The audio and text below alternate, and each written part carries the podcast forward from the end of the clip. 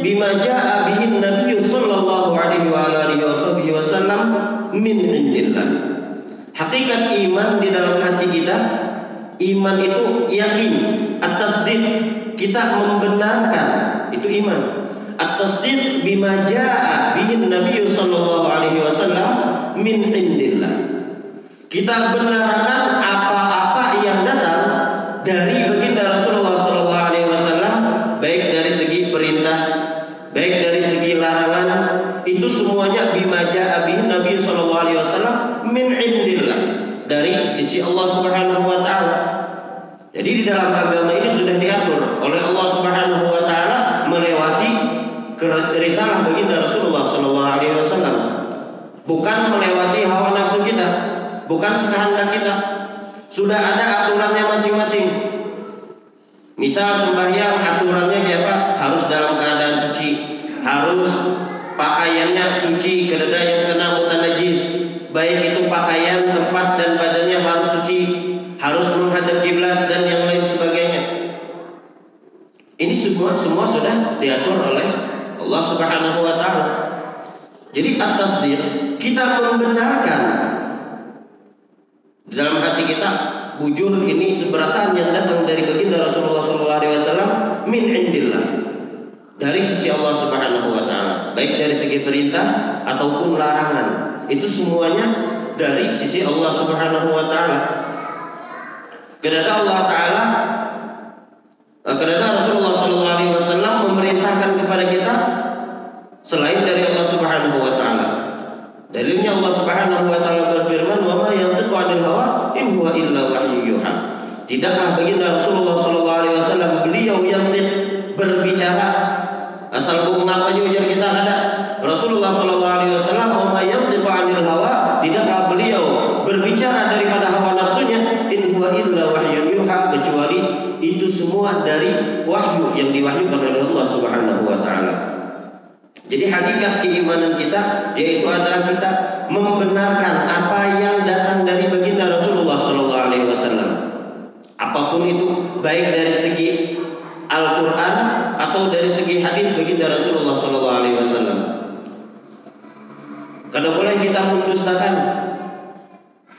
sebagaimana rancak sudah kita mendengar hadis-hadis yang disampaikan oleh orang-orang yang mulia yang mana hadisnya di antaranya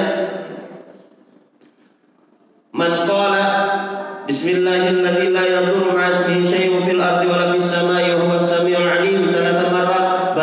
yang membaca 'alim tiga kali maka dirinya dijaga oleh Allah Subhanahu wa taala. Baik dari segi penyakit dijaga oleh Allah Subhanahu wa taala. Baik dari segi segi bala dijaga oleh Allah Subhanahu wa taala lalu misal kita kena mempercayai hadis itu bujur kita hadis kita hadis mengini kada bujur pinanya nah. yakin nah ini namanya di dalam hati kita ada rasa ragu dari apa-apa yang datang dari baginda Rasulullah apa pun yang datang dari baginda Rasulullah apa pun yang diperintahkan oleh Rasulullah pasti di dalamnya mengandung kebaikan Allah Ta'ala misal baginda Rasulullah menyuruh sembahyang berjamaah. Lalu kita kada hendak sembahyang berjamaah? Kenapa kada hendak sembahyang berjamaah? Hadisnya itu dusta aja ada Rasulullah ucap gitu ya. Kada memujurahan datang dari Rasulullah kada meyakini dari Rasulullah nah maka di dalam hatinya kada ada iman kepada Rasulullah. Jadi harus ada iman kepada Allah Ta'ala dan iman kepada baginda Rasulullah. Apa pun yang wajib kita percaya, wajib kita mengimaninya.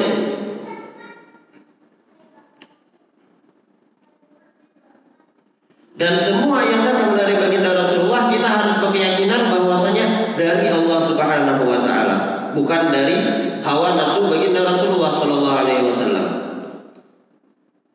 Ada sedikit cerita tentang hadis yang tadi bismillahirrahmanirrahim alim.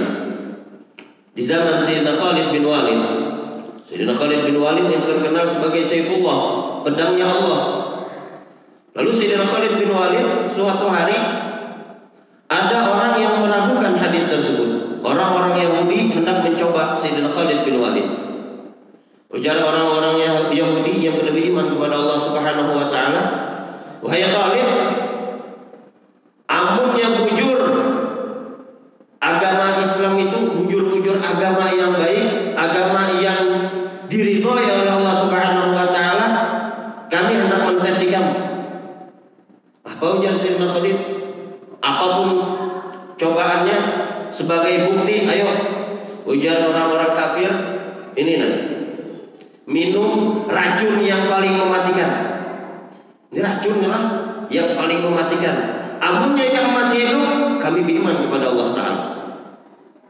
Maka Sayyidina Khalid bin Walid mana aja sini racunnya dan racun ini terkenal. Bila diminum sedikit aja kenanya langsung mati situ sini. Ini secangkiran disuruh minum Sayyidina Khalid bin Walid. Dibuat dicangkir tadi racun itu. Sebelum minum Sayyidina Khalid bin Walid mengatakan Bismillahirrahmanirrahim la yadurru ma'asmihi syai'un fil ardi wa la fis sama'i wa alim. Diminum sini habis segelasan. Hari pertama alhamdulillah masih hidup. Hari kedua masih hidup. Sampai isuk-isuk masih hidup. Kedada mudarat sama sekali racun yang paling ganas tadi. Sebab apa? Sebab dibacakan Bismillahirrahmanirrahim. Tetapi harus yakin. Emunnya kayak kita, mana racunnya sini? Anda mencoba-coba juga kan? Bulik dari sini misal. Mencoba aja, ambil racun tikus dibuat di banyu.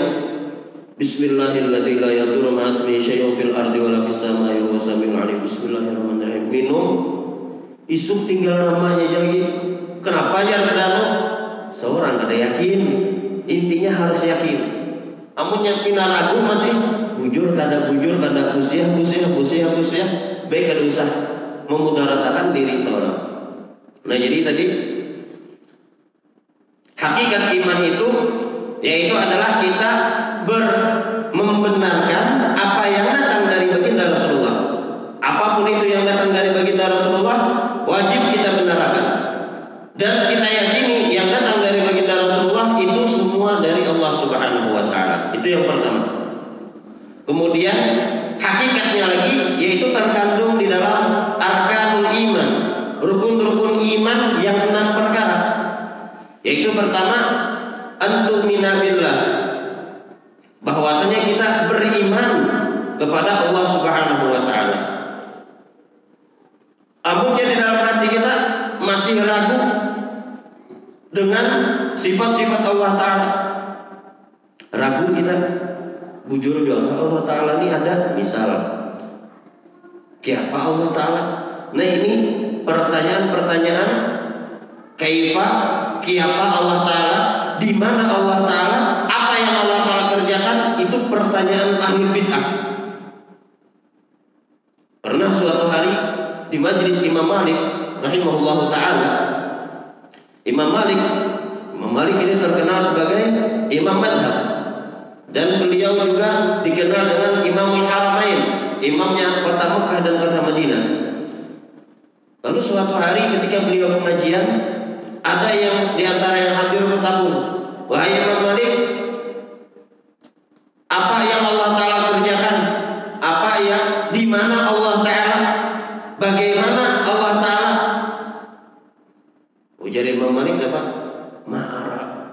Tidaklah aku melihat di dalam diri kamu kecuali kamu ini ahli bid'ah. Ukhruj min huna. Keluar dari sini di sini.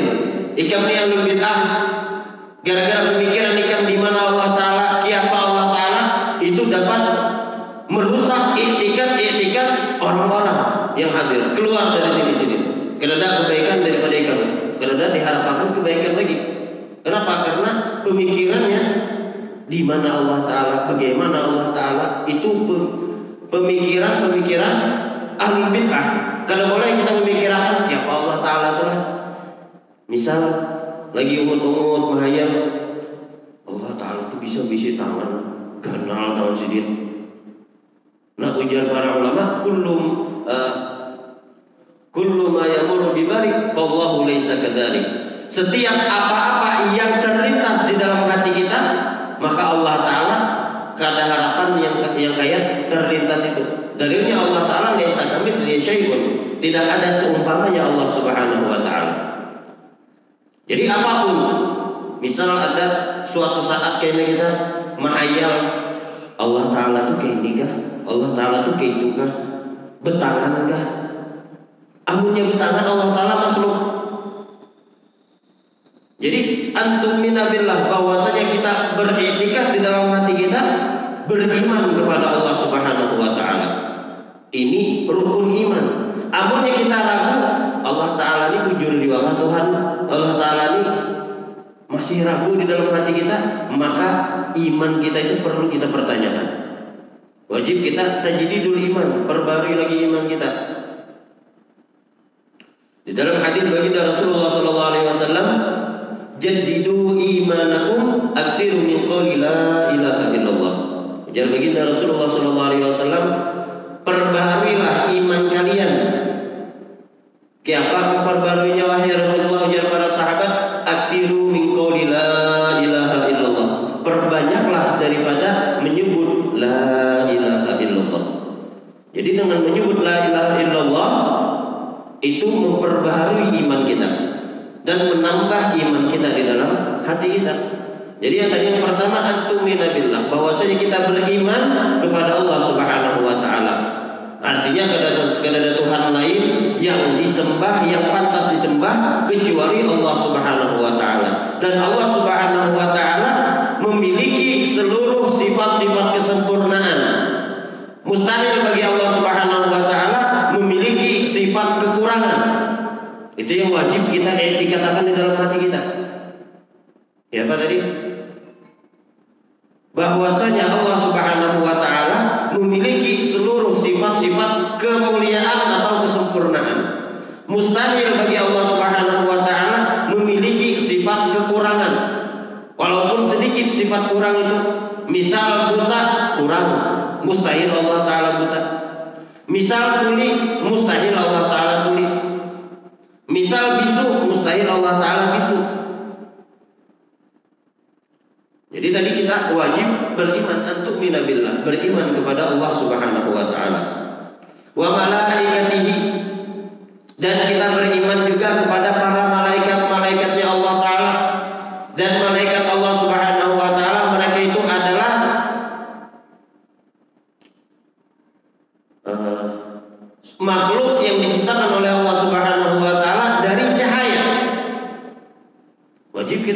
beretikat gitu.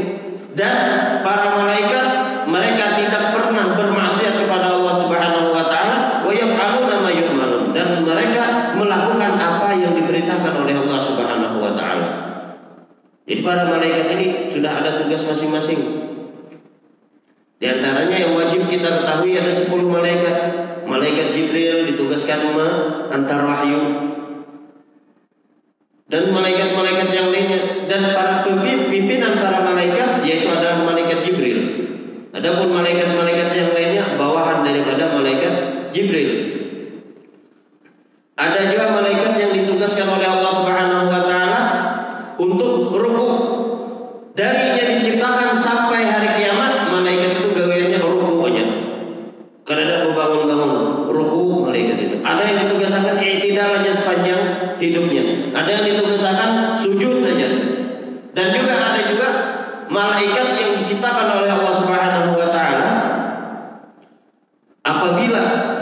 berwudu.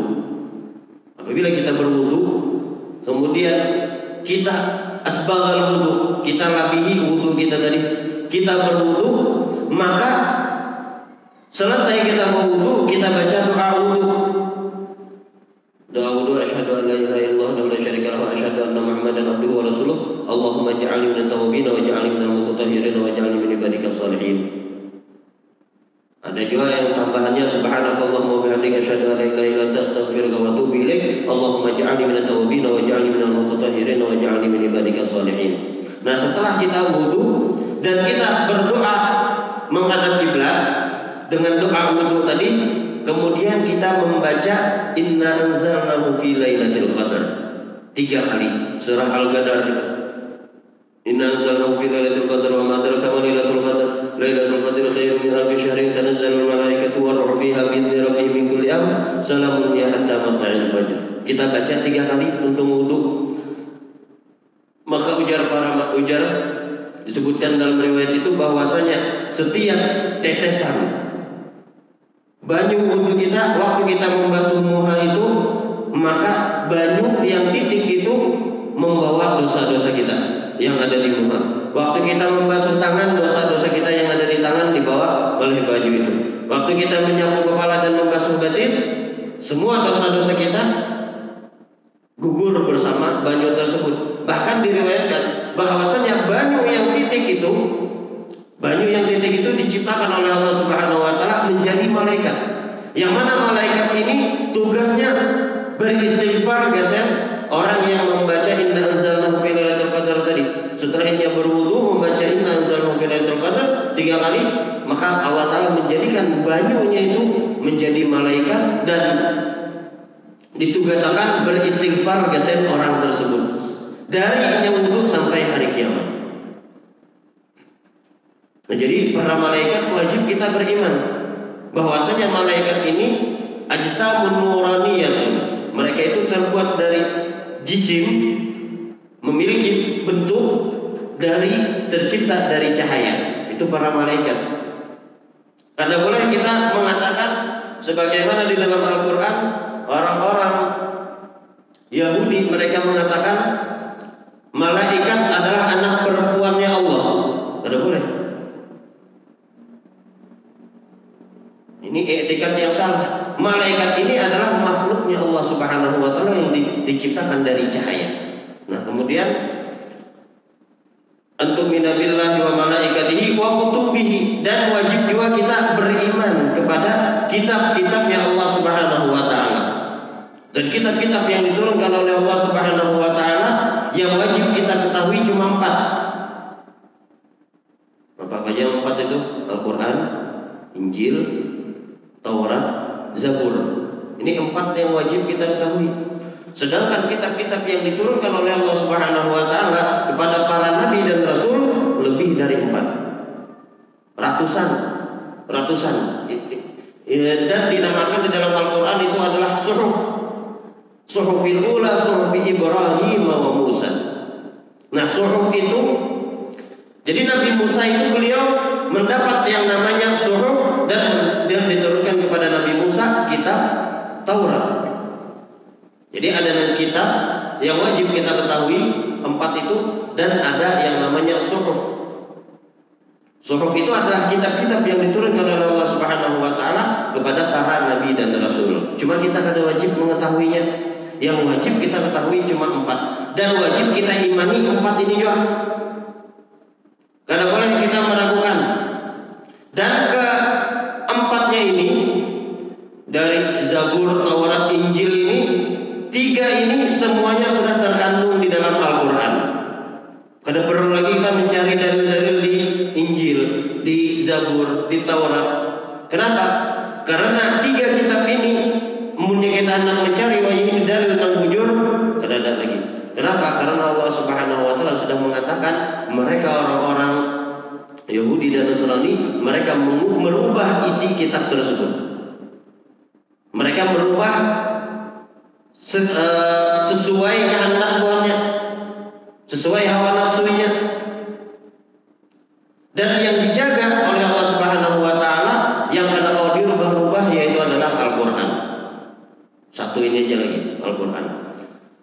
Siapa pun yang hendak merubah Al-Quran pasti ketahuan. Misal dirubahnya daripada segi titiknya digantinya atau dari segi kalimatnya dirubahnya, ketahuan. Kenapa? Karena Allah Ta'ala menjaga Al-Quran ini. Nah jadi tiga sudah yang wajib rukun iman kita beriman kepada Allah Ta'ala beriman kepada para malaikatnya dan beriman kepada kitab-kitab yang diturunkan oleh Allah Subhanahu wa taala. Dan kitab kitab yang diturunkan oleh Allah Subhanahu wa taala ini mengandung hukum-hukum syariat yang wajib kita imani, yang wajib kita laksanakan. Hukum-hukum syariat tadi. Allah taala berfirman di dalam Al-Qur'an, "Ya ayyuhalladzina amanu qu anfusakum wa ahlikum nar." Wahai orang-orang yang beriman, jagalah diri kalian dengan Allah Subhanahu wa taala. Jaga diri kita wa ahlikum dan keluarga kalian dari apa? An-nara akan api neraka. Bagaimana kita menjaga diri kita dan keluarga kita dengan melaksanakan perintah-perintah Allah dan menjauhi larangan-larangan Allah. Banyak perintah-perintah Allah di dalam Al-Quran, khususnya yang lima perkara daripada rukun Islam itu. Kemudian warusulihi dan wajib juga kita beriman kepada para rasul-rasul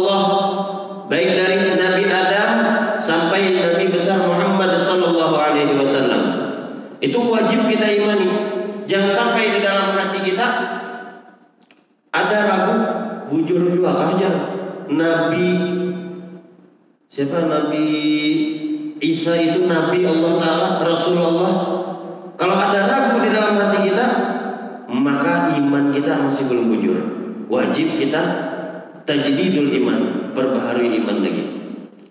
Kita lihat Fir'aun Ketika Fir'aun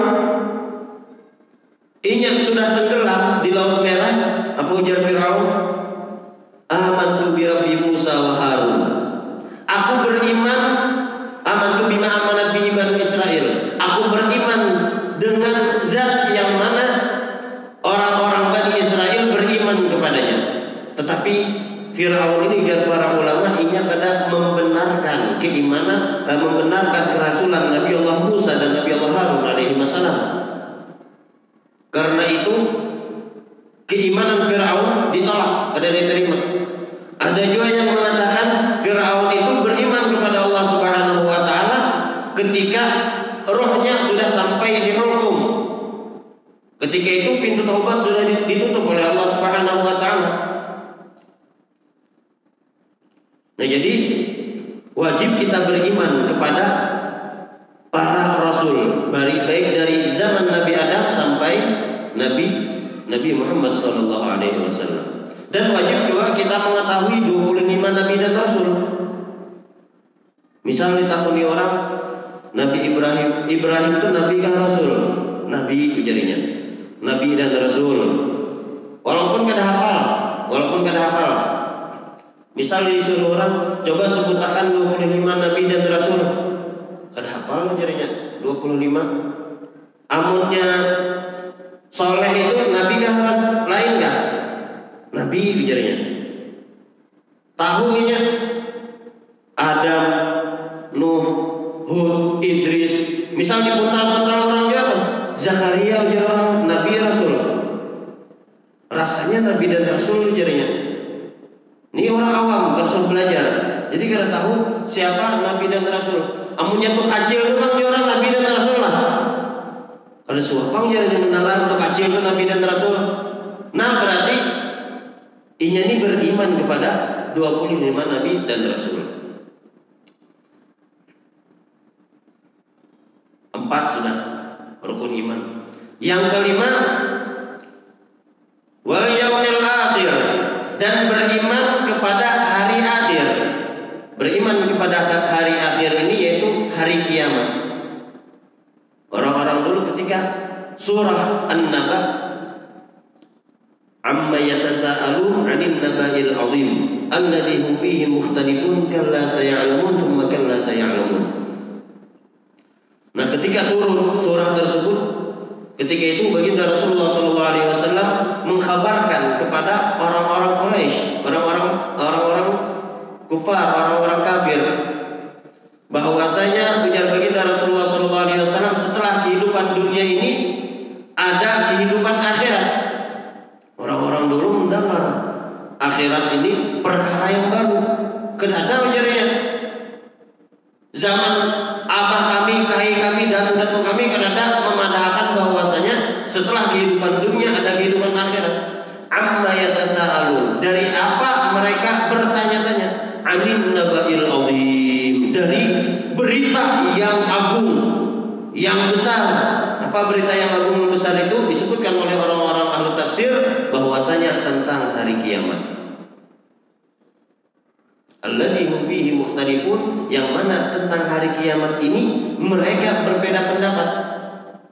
Akan tetapi hari kiamat ini ada Wajib kita beriman dengan adanya hari kiamat. Dan kiamat sugro yaitu adalah matinya seseorang itu kiamat sugro. Adapun kiamat kubro, kiamat yang sebenarnya nanti yaitu ketika sifat-sifat kiamat itu disebutkan di dalam Al-Qur'an gunung-gunung berterbangan kayak kapas dan langit dan bumi dibenturkan Pokoknya hancur bumi ini. Ini namanya kiamat. Bahkan kekanakan yang masih anum, masih halus, saking hebatnya huru hara hari kiamat sampai tumbuh uban, saking takutannya. Yang hendak beranak, teperanak situ sini. Yang lagi hamil, walaupun belum sampai umurnya, teperanak situ sini gara-gara saking takutannya dengan huru hara hari kiamat. Pokoknya hari kiamat ini sesuatu yang agung yang sangat besar. Jangankan hari kiamat kita lihat tsunami waktu di Aceh, tsunami di mana di Jepang lah dan yang lain sebagainya. Waktu di Palu semalam, Kiapa? Hanya banyu itu yang diutus oleh Allah Subhanahu Wa Taala. Kiapa kita bayangkan langit runtuh ke bumi, gunung-gunung berterbangan kayak kapas dan hancur kayak debu. Uh, huru hara hari kiamat. Mudah-mudahan kita diselamatkan oleh Allah Subhanahu wa taala. Nah, jadi tadi wajib kita beriman kepada hari kiamat. Adanya hari kiamat itu wajib kita beriman. Yang keenam, wabil qadar, yang kelima dan yang keenam yaitu adalah wabil qadari khairihi wa syarri. Wajib kita beriman dengan Kodok dan qadarnya Allah Subhanahu wa taala. Semua yang terjadi baik itu yang baik atau yang kada baik. Misal yang baik kita dihadirkan oleh Allah Subhanahu wa taala di majelis ilmu ini, di majelis taklim. Ini kebaikan. Ini sudah ditentukan oleh Allah Subhanahu wa taala. Wajib kita beriman. Atau bulik dari sini Sampai rumah ada orang mantari misal duit satu miliar kesembilan. Ini wajib kita beriman dengan itu. Jadi segala sesuatu yang terjadi baik kebaikan atau keburukan itu sudah ditentukan oleh Allah Subhanahu wa taala. Jangan kita protes lagi. Lau walima wa Lau wali mawaqif qawlu dzil hamah Allah alladhi khalaq. Ujar Imam Abdullah Al-Haddad menyebutkan di dalam qasidah beliau lau jika lau ini kalimat jika lau amunnya ujar kita mengenal jika lau wa kaifa? Kiapa? Bagaimana? Qawlu dzil ini perkataan orang yang bodoh. Yang bodoh ujar sidin qawlu dzil hamah. Ya'tarid Misal terjadi sesuatu yang kada baik. Meninggal kuitan misal. Kenapa Allah Taala tujar? Kada adil. Seharusnya yang meninggal itu aku, jangan kuitanku. Kuitanku itu sehat. Aku ini banyak penyakit. Seharusnya aku yang mati. Nah ini kada beriman dengan kadarnya Allah Taala. Kada boleh protes gitu. Apabila yang protes itu menyebabkan kekafiran, Jadi wajib kita beriman beriman kepada Allah taala, beriman kepada kitab-kitabnya Allah taala beriman kepada malaikatnya Allah Ta'ala, beriman kepada para rasulnya Allah Ta'ala, beriman dengan hari kiamat, dan beriman dengan ketentuan dari Allah Subhanahu wa Ta'ala, baik itu ketentuan yang baik dan ketentuan yang jahat yang ada kita ketahui. Jadi ini enam perkara hakikat iman. Dan iman ini sesuatu yang diberikan oleh Allah Subhanahu wa taala kepada hamba-hambanya yang diinginkan oleh Allah Subhanahu wa taala. Bukan yang kita kehendaki. Mun kita hendak iman ini ada terus dari hidup sampai mati. Tetapi kalau Allah Ta'ala berkehendak lain, boleh iya billah. Bahkan para wali-wali Allah Subhanahu wa taala yang paling mereka takutkan di dunia ini satu aja, yaitu mati dalam keadaan suul khotimah, mati kadang membawa iman. Kenapa? karena iman ini yazid wa yanqus. Bisa bertambah, bisa berkurang. Jadi iman ini diberikan oleh Allah Subhanahu wa taala kepada hamba-hambanya yang diinginkan oleh Allah Subhanahu wa taala bukan kepada hamba-hambanya yang dekat kepada seseorang misalnya atau yang kenal dengan seseorang kadang kita lihat Sayyidina Ikrimah Sayyidina Ikrimah Ikrimah ini sahabat abahnya siapa? Abu Jahal Ikrimah bin Abu Jahal Ikrimah beriman kepada Allah dan beriman kepada Rasulullah sedangkan Abu Jahal abahnya memusuhi kepada baginda Rasulullah Wasallam. Kada beriman kepada Allah dan kada beriman kepada Rasulullah. Sedangkan ini kuitan non anak.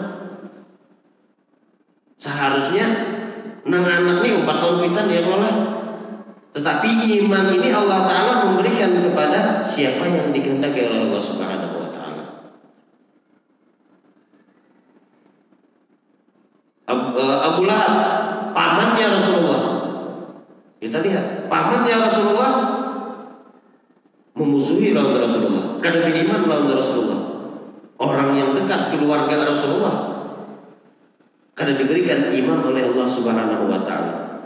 Jadi kita patut kita syukuri iman yang diberikan oleh Allah Subhanahu wa taala. Kenapa kita mensyukuri keimanan kita? Dengan melaksanakan perintah-perintah Allah dan menjauhi larangan-larangan Allah. Itu tata cara kita mensyukuri keimanan kita.